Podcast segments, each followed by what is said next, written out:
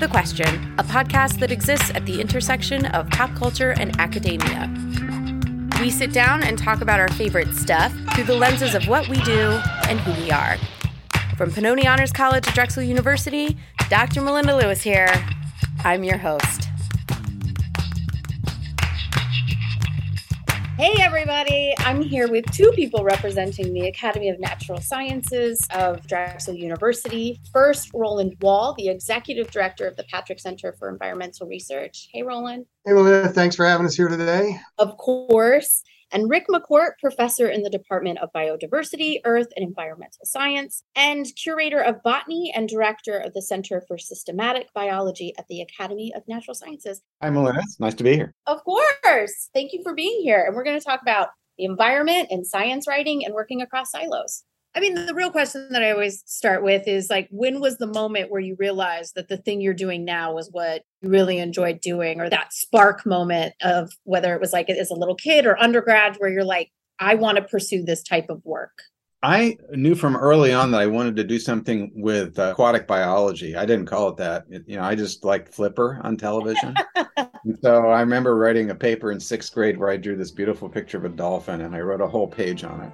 And I thought, that's what I want to do. They call him Flipper, Flipper, faster than lightning. And then I grew up and figured out that Flipper had retired, and uh, jobs with marine mammals were a little hard unless you wanted to work at SeaWorld. Flipper lives in a world full of wonder, lying there under, under the sea. So I, I just kind of kept working on things in the ocean and then later on in fresh water. And so it kind of grew on me in different ways. And I figured out also that in addition to loving the natural world, I liked people who also love the natural world. So I really liked the the group of people I was working with and the community of, of scholars uh, into it.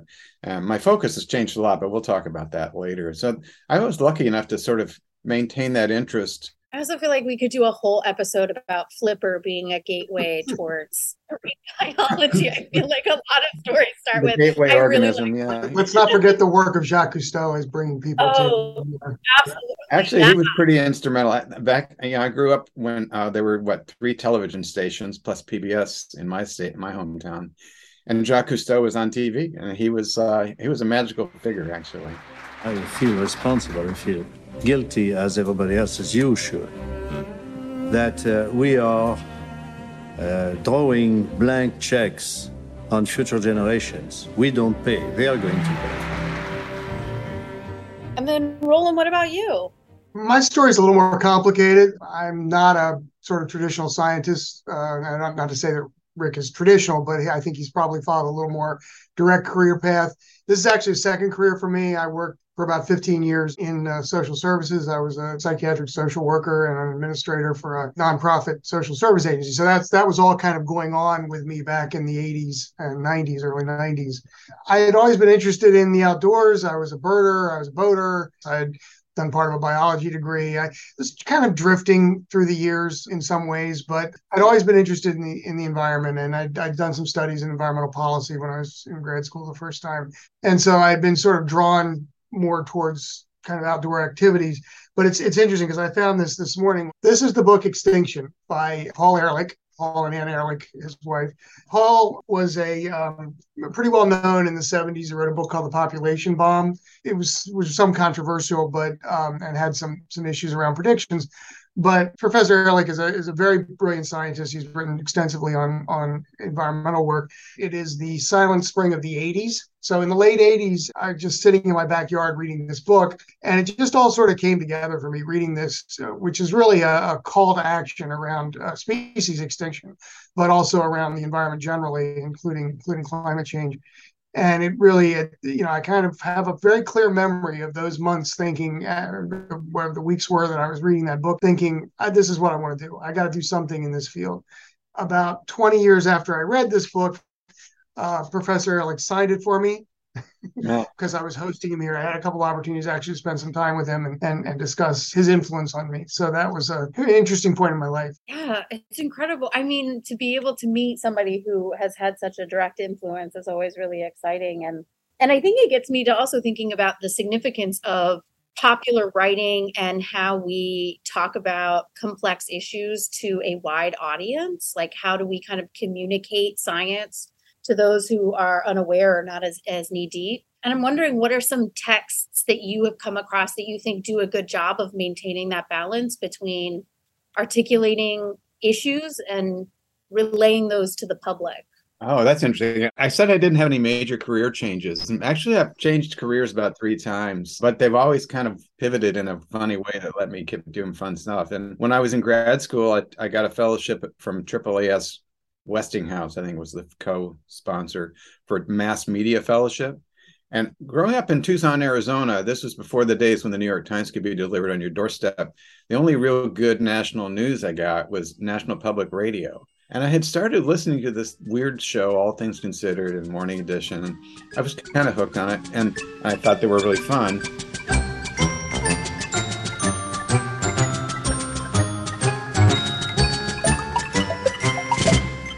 And this fellowship allowed me to work for WGBH in Boston, which produced all these great documentaries and stuff. And I worked in the news department because they had a daily news show. And, and then I started freelancing for National Public Radio itself. And this is like a dream come true. I, I didn't think at the time, gee, you could do this as a full time job. So I never did. I wish I had. But um, I really grew up as an adult listening to the media to people like Ira Flatow. But the NPR science reporters are really good at communicating pretty good complex issues in more than 30 second sound bites because they had two and a half, three, four, five minutes to do it. So on radio, they were really interesting voices, and they still are. There's still really good people doing that. Nowadays, of course, you can do podcasts like this, right? You don't have to have a network supporting you. At the time, I couldn't do a radio story on astronomy for three minutes and put it on the web. There was no web. But nowadays, you can. That's one small step for man one for mankind.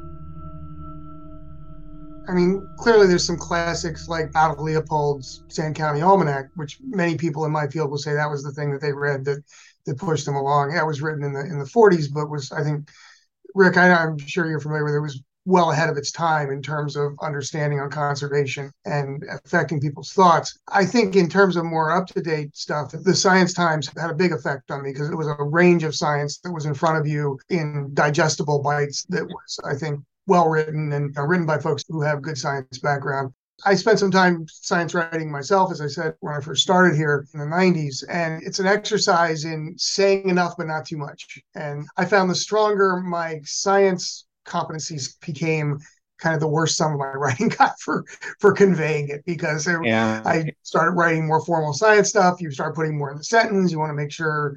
that Rick, I don't know if you've you've had this experience as well. So no, that's true, and I, I think uh, scientists actually suffer from this because you're not really trained in writing it's, it's more it's changing nowadays actually there's more training in writing and speaking and talking and being interviewed and so forth like that but it's not necessarily true and in science it's hard to say something that's absolutely definitive so you always have to qualify it but i mean aldo leopold was almost a poet i think you know and he, he was an incredible writer some other writers that I think are really interesting.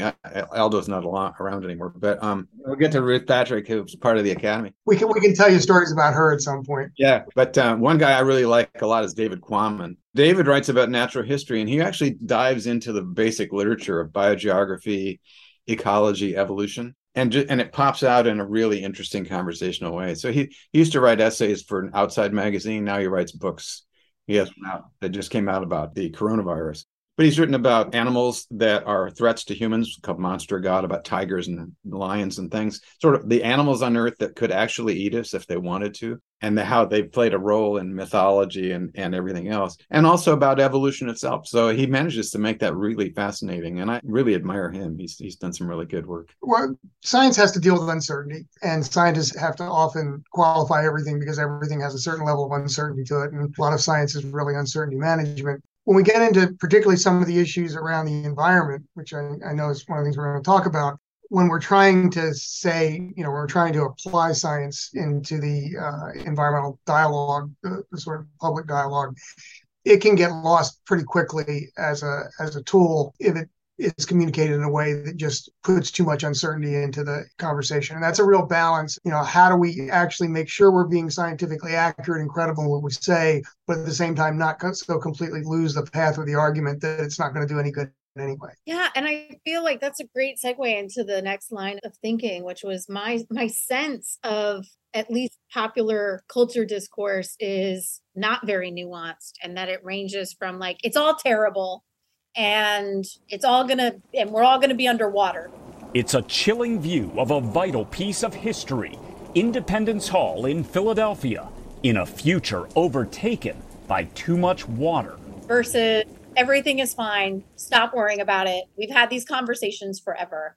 And it's really hard to know where in the balance we are. How do you kind of, particularly in your positions at the academy and at the university, try to cut through all of this noise? It's pretty difficult. I, I think Roland, uh, working at the Patrick Center for Environmental Research, which is kind of our uh, ecology side of the house, if you want to call it that. I'm more on the sort of evolution, natural history but they come together in an interesting way. I think we can we'll talk about that. But it's interesting when I started to get into this. I like Flipper, right? I mentioned him before, him before. In my generation, you could be kind of geek out and just say, if I could only get to some part of the natural world that's undisturbed, I could really figure out what's going on. And over the past couple of decades, it's been the case that there is no such place on the planet anymore. There's no part that's unaffected by us. There's no part that is a little bit under, under or a lot under threat. And so you're dragged, maybe kicking and screaming to some extent, into the side of how to save this, which is how Roland got in this, talking, you know, reading Paul Ehrlich's stuff about extinction. Of course, Paul Ehrlich was a basic biologist, ecologist before he became a best-selling author and figured out, hey, we're we're all in, in at risk here. And he was a volunteer at the academy in the 1950s, by the way. Oh, really? He was okay. That was how I actually made the connection. I worked for Ruth. Yeah, Ruth was did he did I think yeah, right, which is pretty pretty amazing a lot of people, famous people have gone through the academy in one way or another. But I actually go between those two extremes you were talking about, Melinda. So I, occasionally I get up and read the paper and I'll go, it's kind of game over. I might as well just enjoy the the fall weather while I can because it's not going to last much longer. To other times when, like this week, uh, this guy's writing a an article in the in the Sunday magazine and the New York Times saying it's not quite as bad as it used to be. I used to think there'd be hurricanes, floods, war, and famine. Now I think just maybe hurricanes and floods. and I don't know if that's going to be true or not, but it was an interesting, almost quasi optimistic take on things. And when I'm talking to students, I figure I can't just say, we're all doomed, now what? Which is the title of an interesting book, actually. you have to think, what can you do? I just read a book called Hurricane Lizards and Plastic Squid by a guy named Thor Hanson. He talked to Gordon Orians, who was a longtime ecologist at the University of Washington. He said, Well, what can we do about climate change and thinking about it. And his response was everything you can, which was an interesting take on it. So it's like, well, don't give up, do everything you can, and just and don't despair that know, just because you t- used five percent less plastic bags this year, well, that's that's better than nothing. And then there are other things you can do in other spheres that might have an even bigger effect. But you know, do what you can and uh, maintain some sort of feeling that no matter how bad it could be it could be not as bad if I do something to counteract it. We will not let you get away with this. Right here, right now, is where we draw the line. The world is waking up, and change is coming whether you like it or not. Thank you.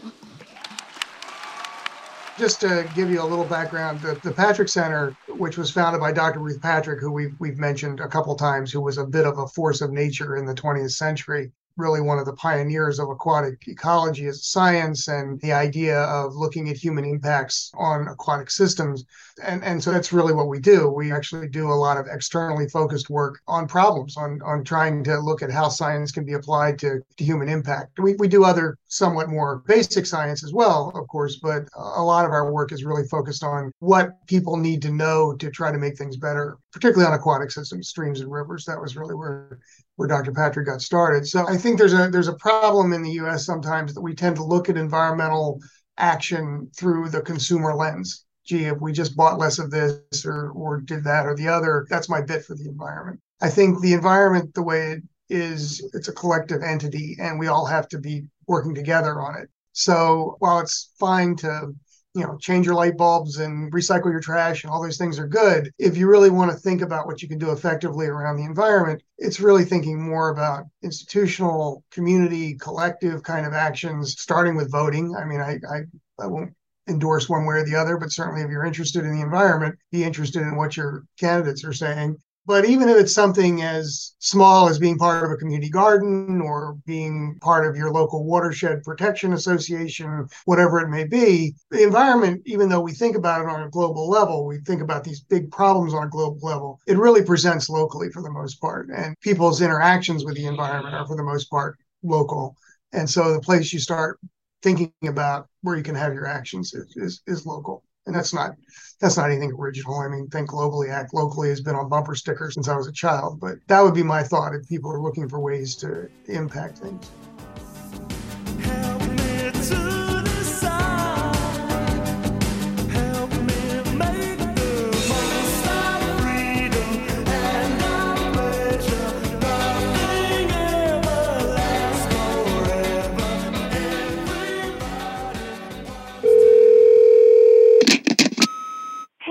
It's your mom. I have a question about that podcast you do. Are you on the Instagram or the Twitter or the Facebook? You know, like if I have an idea for a podcast, how do I get in touch with you? Love you. Bye. Sup, mom? Uh, yeah. So you can find us on all those things actually Twitter, Instagram, Facebook. Just go to Pop Quest Pod on any one of those and follow.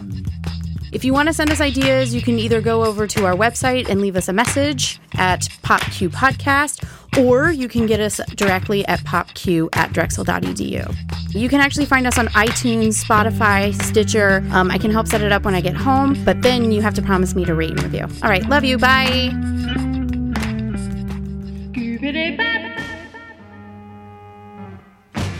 Hot town, summer in the city, back of my neck a shadow in the city. All around, people looking half dead, walking on the sidewalk harder than a match.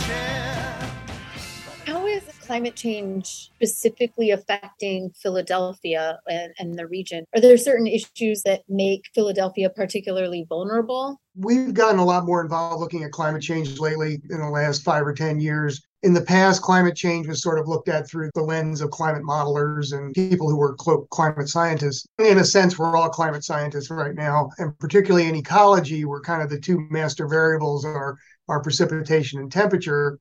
Clearly, those are things that are going to change over time. So we've spent a lot of time thinking about climate and what it means. There's certainly ways that, that Philadelphia is vulnerable. It's you know it sits on a river, and so it's going to be affected by by flooding issues. Rescues were needed to save people from the floods. Janai Norman is on the scene in Philadelphia. Good morning, Janai. Uh, George, good morning. I would never be able to safely stand here on the Vine Street Expressway, a major thoroughfare through Philadelphia, but it is completely flooded this morning. Still, crews hauled in the pumps yesterday. They tell us that they have been working through the night, pumping thousands of gallons of water a minute. They're making some progress. The water is beginning to recede, but it is still just a massive mess here from that record rise and, and the rainfall yesterday. The Schuylkill River here rising about 10 feet in just over 12 hours, overflowing its banks, flooding streets, swamping cars, and prompting water rescues. The National Guard using high. One of the interesting things with Philadelphia, and it's not unique to Philadelphia, but is unique to large cities in a way, and it, it we can walk from this over to the issue of, of equity and environmental justice. Cities get hotter than the surrounding areas. It's called the urban heat island effect. It's been known for, for many years, even before climate change became an issue. We knew that because of pavement, because of the loss of trees, because of machinery operating and traffic, cities are just hotter and, and, and they're hotter, particularly at night, than, than the surrounding countryside, which can be a problem. Within cities, though, some parts get much hotter than others. And if you look at times of heat emergencies, some communities are going to be much more affected than others. And not surprisingly, those tend to be poor communities, often communities of color, that are going to get more impact. And that's, again, due to a lot of issues, uh, you know, patterns of development, redlining of mortgages, all, all the historical issues of segregation, all the development plans where, where some areas just have a lot more pavement, a lot less trees. An update now on your NBC 10 First Alert weather.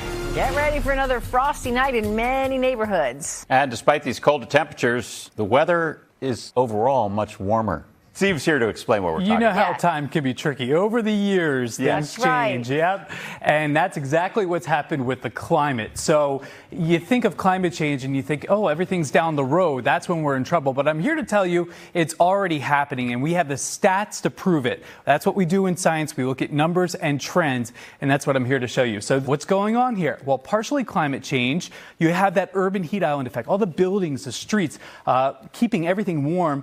And in this kind of weather, yeah, you can get bit by mosquitoes even into November. So, changing climate, of course, is happening in Philadelphia, but we have to think of this at a global scale because that's what's causing. And so that's a big issue in, in Philly, and the city has taken actions on it because if you look at the, what's called the heat vulnerability map of the city of Philadelphia, certain areas just pop out. And so trying to mitigate or figure out ways to support and adapt there are important. That's an issue in almost all cities. Yeah. And the, uh, the the science side of the academy has a couple of arms, so to speak, or sometimes when we talk about them as silos, you know, when when we have uh, we feel a, a negative point of view. But, I, But look, but Rick, we're both here together. We're, we're both here. No, no, Roland and I are drilling holes in those silos because actually the ways to look at the climate issue is that it, there's a past, present, and future, right? And and we're all concerned about all of them. In a way, that I'm in the side of the academy where we have 19 million specimens of plants, animals, fungi, all, sorts of different things, microbes that we preserve. They have things in them and interesting information and data associated with them that can be used to address aspects of climate change. They go way back to the fossil record, like millions of years, not just hundreds or thousands. And so, what you can tell from the collections and also just ecology, all this stuff talking about the natural world requires different perspectives. And so, there's applied ecologists, basic, and, and collections people. The way animals adapt to and plants adapt to the environment is Thor Hanson's book about hurricane lizards, plastic squid again just has a big effect on me because I read it last week. They move, they adapt, or they perish. And there might be another option in there as well, but that can happen. And if you think about it, that's what we do too, right? If it gets too hot in a part of the city, you either move or you adapt because you can get an air conditioner, or you don't do very well and you well, you may go locally extinct by moving if you're a human. We don't often think of it just dying, but you you can die from it. But humans are going to adapt the same way. When when Roland's talking about uh, environmental justice and equitability, that applies to a global scale, right? Uh, they climate change is going to affect less economically developed countries than more economically developed, and that happens on a neighborhood by neighborhood basis too.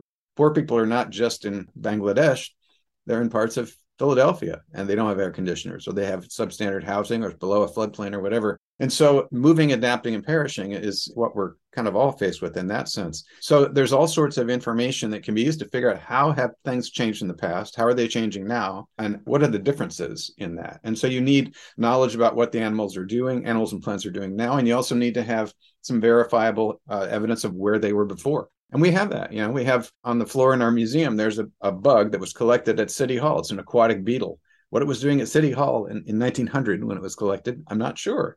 But we know it was there because we have some evidence of it. And so putting together those little bits and pieces of information can answer some of the questions that's necessary to figure out, hey, how things are changing now and how quickly and, and what might happen in the future. Climate change, as we know it today, is change in our Earth's overall temperature with massive and permanent ramifications.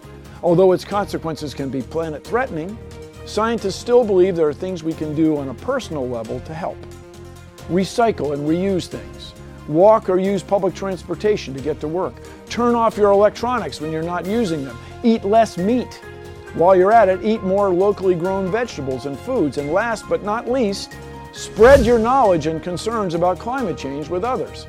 When it comes to climate change, the main takeaway is that it's real. And although we are part of the cause, we can also be part of the solution.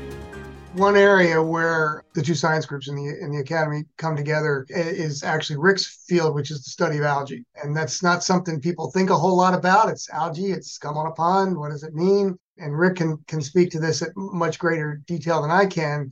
Uh, the importance of understanding the presence or absence of particular species of algae, what that means in terms of the condition of the water. Really, the original work of Ruth Patrick was looking at diatoms, which are, are a microscopic uh, algae species, and diatoms in particular, because they have these glass shells.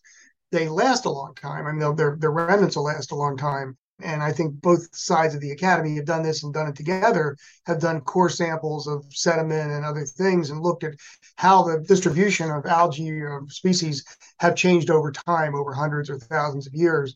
And that gives us also a signal as to what's going on, either in terms of the water quality or in terms of the temperature or whatever else it may be in the environment that's affecting it. More and more, it's making the the science times because of uh, usually you make make news when you're about to hurt somebody or you're edible.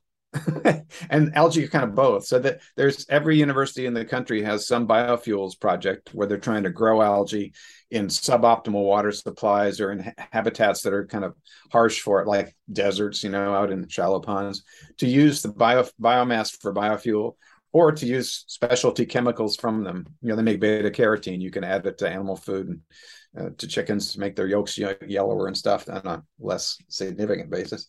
And algae also are often the culprit in freshwater bodies where there's pollution and influx of uh, nutrients from maybe uh, too much agricultural chemicals or or waste from other places.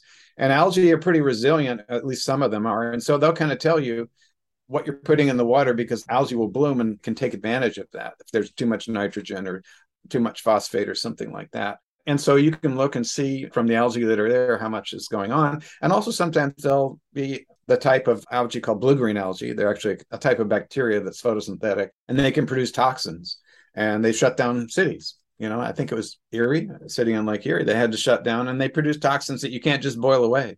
They don't get deactivated by boiling, they stick around. And so that's why people had to drink bottled water there for quite a while. And I'd say Ruth Patrick was a real pioneer in this. She had a real vision for these little tiny things that you might just say, oh, you can't even see them in a glass of water if you have a, a few billion of them in there. But she recognized that you need to know what they look like, what they are. And guess what?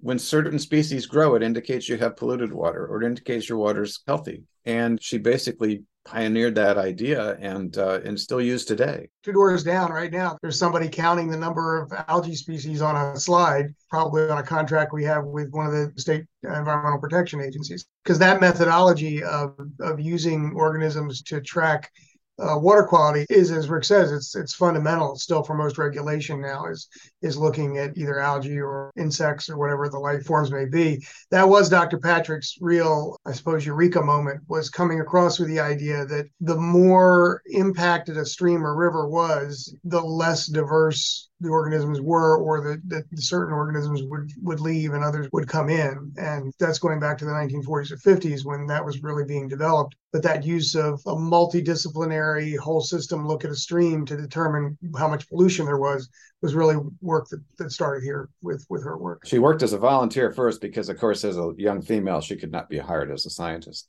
But then she she ended up changing the place. I've sometimes said she was almost too far ahead of her time. I mean she got her phd in the 30s when there weren't really very many women that did that. There wasn't really a community of people for her to interact with. So she just had to kind of go it on her own and, you know, built a whole field of study around that. I think one of the tricks was she grew up somewhat privileged, but maybe because of that, or who knows why, she didn't seem to wait around for people to give her permission to do things. You know, she just she did them. I think you know if you wait for permission, you weren't not going to get much done. Is that the the ethos of the academy? Uh, permission can't wait. So, uh, what is the ethos of the academy? That's a good question, Roland. What do you think? It's a complicated institution. We have a lot of different things going on all at once, and we always are. You know, Rick referred to the issue with silos, so we're always trying to figure out ways to break those down. We have collection science. We have other kinds of curatorial work, environmental science going on. We have a great group of educators and public facing folks who work in, them, in the public face of the museum. So it's what's our tagline now? Be a force for nature. I think everybody here has that in some way or the other in their mind. And people stay here a really long time. You know, I'm going on 23 years now, Rick. I don't know what yours is, but a couple more than that. Yeah, and we've got people who have been here 30, 40. One chemist just passed his 50th year. So there's a lot of loyalty to the idea that that nature is important and the environment is important. And so I think that's that's really what's kept this institution going through 200 years. Yeah, some of it's an attitude of even though we're, we're a pretty small institution in some ways, we're older than the Smithsonian, for example, but we're much smaller. You know, we could fit into one of their closets, I would like to say, or one of their warehouses. But in a way, we have this incredible history and collection of scientists and experts of, of various things, including outreach to the public and educating a public about that. And so nowadays, the question is sort of why not us? Yeah. You know, if somebody's going to study the effect of heat islands in Philadelphia, well, why not us? Who else is doing it? You know, and if some other giant consortium is doing it, we can be part of that. But if if it's an important question, we have the expertise and we have the knowledge and background to do it. Why don't we do it? So we don't we don't constrain ourselves in that way, but figure out what kind of tools do we have and what are the problems that we can solve with them. We also have a great public face because we are one of the anchor institutions for culture in the city. We're on Logan Square near the Franklin Institute, as everyone reminds us, but somewhat smaller. But nonetheless, we have the ability when we're doing things like mapping heat in the city to bring a public angle to that as well. So that's important as, as well, I think. The uh, the concept of a natural history museum and museums in general and scientists in general is really changing in many ways.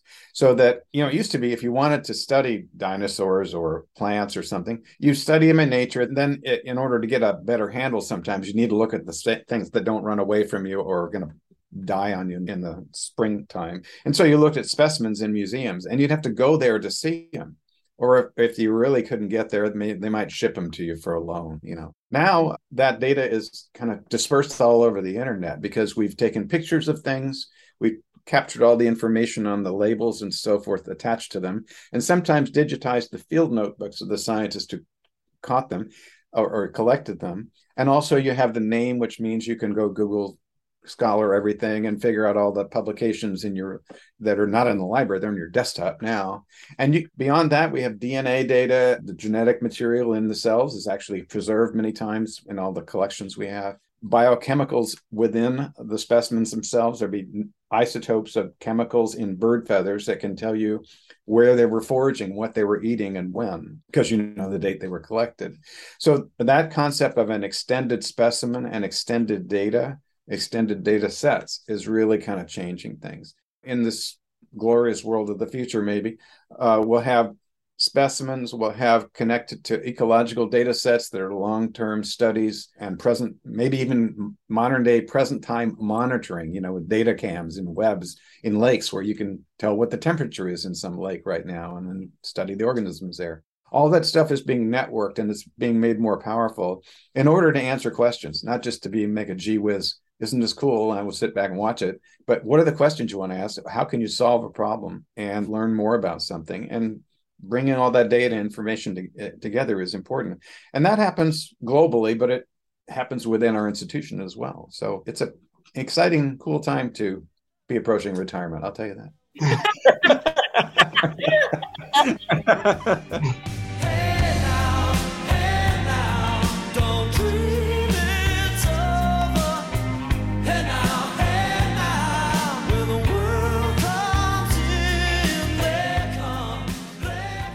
Yeah, what's what's changed as well is how museums relate to the public and to the audiences and things. And I think it, it's important what Rick was saying about the internet, as radical as that that may be, it is it has actually played a, a, huge role in some of this. But it's also museums traditionally have been defined as if you look at Webster or whatever, their first thing is a building that has artifacts or a building that has things in it or a building that, that collects things. But the building often is the first term in the definition.